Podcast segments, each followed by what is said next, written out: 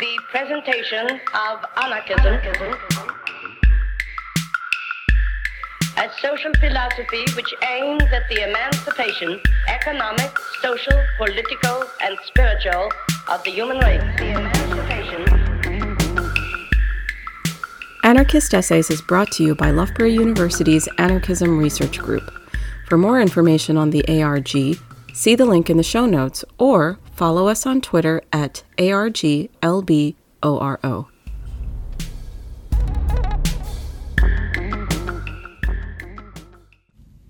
Hello, my name's Rhiannon Firth, and today I'm going to be reading my article uh, Disaster Anarchy, which was published in Dope magazine. Um, Dope magazine's distributed for free for anyone who wants to sell it on the street, and vendors keep all the money from sales. So, if you'd like to get to know more about their project, have a look at their website, which will be linked uh, alongside the information with this recording. Um, so I'll get started. This is part two of two parts. So if you want to uh, get hold of the first part, it was in the Dope magazine issue prior to this one. This one is number 22. So part one was in number 21. Um, I'll get started. In the previous instalment, Dope 21 Spring 2023, I explored how disasters under capitalism have greater impact upon the poorest and most marginalised members of society. Risks and hazards not only impact unequally on precarious members of society, but they also magnify inequalities and dispossess more people.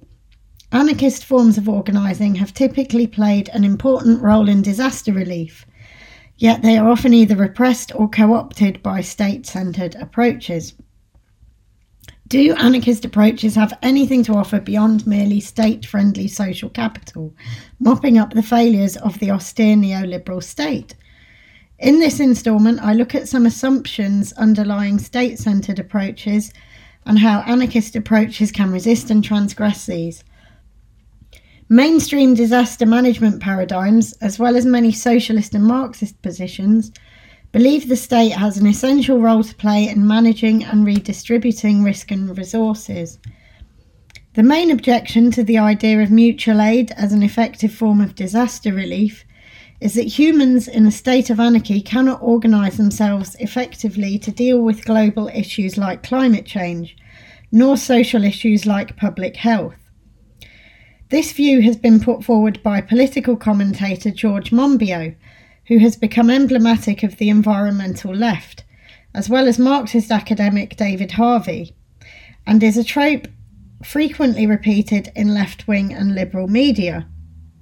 This position led to near consensus with right wing media during the COVID 19 pandemic that authoritarian measures like police enforced lockdowns were the only way to deal with the pandemic which were prioritised over community based and resourcing measures, such as personal protective equipment, widespread rapid no questions testing, community engagement and education, financial support for isolation. Anarchists disagree. Anarchist ideas and practices such as prefiguration and mutual aid show that downscaling and localization are often effective responses to structural asymmetries. For example, mutual aid, the practice of helping one's neighbours in a disaster when systems of support provided by the state and capitalism break down, does not aim to just put a sticking plaster over the gaps where the status quo fails, but rather to show that another world is possible, a more caring society where people treat one another as equals who are deserving of mutual aid. Charity assumes a giver and a taker and a formalised organisation that regulates the relations between them. Mutual aid assumes that anyone can potentially be in need of help but may also have much to give. Mutual aid is a form of disaster response that starts from the experiences and impacts on humans and other living beings and the meaningful structures of life embedded in objects, habitats, and ecosystems rather than focusing on keeping order by maintaining the effects on the state or economic system, treating humans as generic subjects. It starts from the position of each person being. Rather than a top down approach that creates roles that people must fill, a bottom up response would facilitate people to contribute and plug into a network based on their own talents, needs, and desires. Rather than centralised efforts under a lead organisation, this approach would encourage multiple small groups and a proliferation of projects with different emphases and methods, allowing some overlap and redundancy. A truly mutual aid effort should avoid securitisation and moral panics around empathic and humanitarian approaches. For example, it wouldn't shame or arrest people for breaking lockdown rules or failing to do their recycling. This does not preclude communities from instituting rules or protection measures, but these should be democratic and decided by consensus rather than imposed from the top down.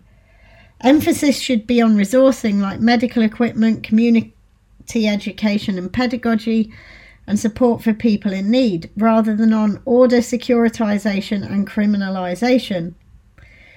The form of organisation might be imagined as a proliferation of diverse small scale alternatives housing and worker cooperatives, community and permaculture gardens, localised food and energy production, engaging in various overlapping solidarities and mutual aid.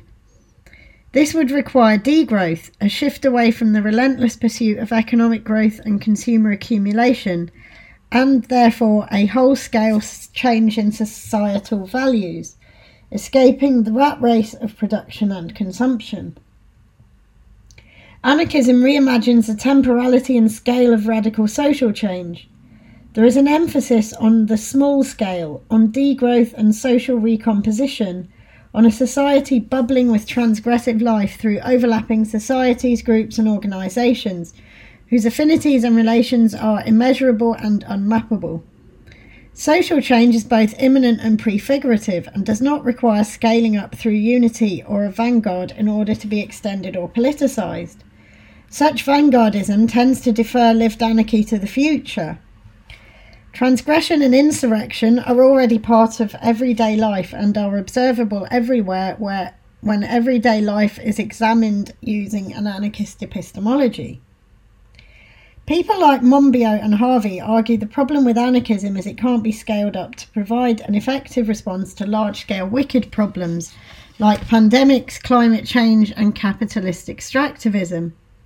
However, degrowth and rescaling is often an effective response. The powerful only accept solutions that leave their own position untouched, which effectively prevents degrowth. The state seeks to capitalise on all social relations.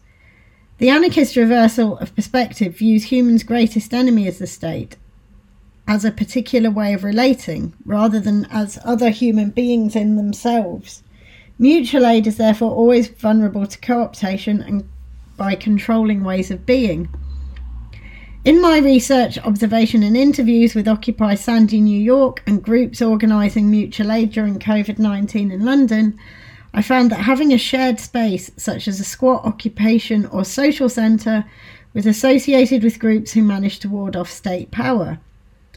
Radical interviewees tended to favour accounts of mutual aid as a form of direct action that prefigures a stateless society and as raising awareness of structural conditions. Some argued that this meant the helping aspect of mutual aid, social reproduction, should be linked to more radical actions such as occupations, eviction resistance, community self defence, protests, and being explicit and vocal about radical politics. It is important not to underplay the very real divisions in movements between those more radical perspectives and those who wish to keep politics separate from mutual aid, nor to suggest that these are two mutually exclusive camps.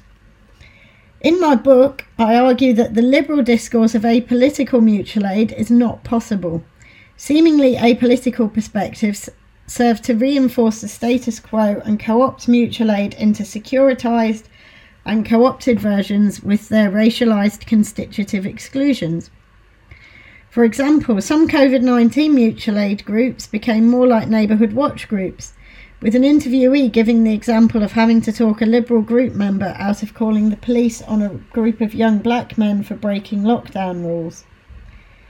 Nevertheless, this urge to keep mutual aid radical is complicated by the fact that marginalised communities may already partake in their own forms of mutual aid, even if they don't call it that, nor call themselves anarchists. In such cases, the perceived fetishising of political slogans or words, or of politics as sectarian identities, can seem colonising and alienating, and get in the way of mutual aid. Even where explicit politics is avoided, mutual aid may have political effects through social recomposition, creating infrastructures, through prefiguring a more equal and stateless society and gift economies, through structural critique and consciousness raising, and through direct action.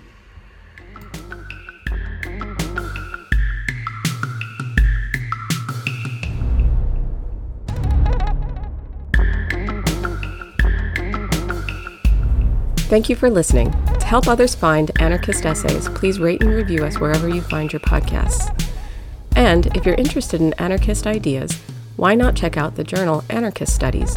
For over 20 years, Anarchist Studies has been publishing original research on the history, theory, and practice of anarchism. For more information, visit www.lwbooks.co.uk forward slash anarchist studies.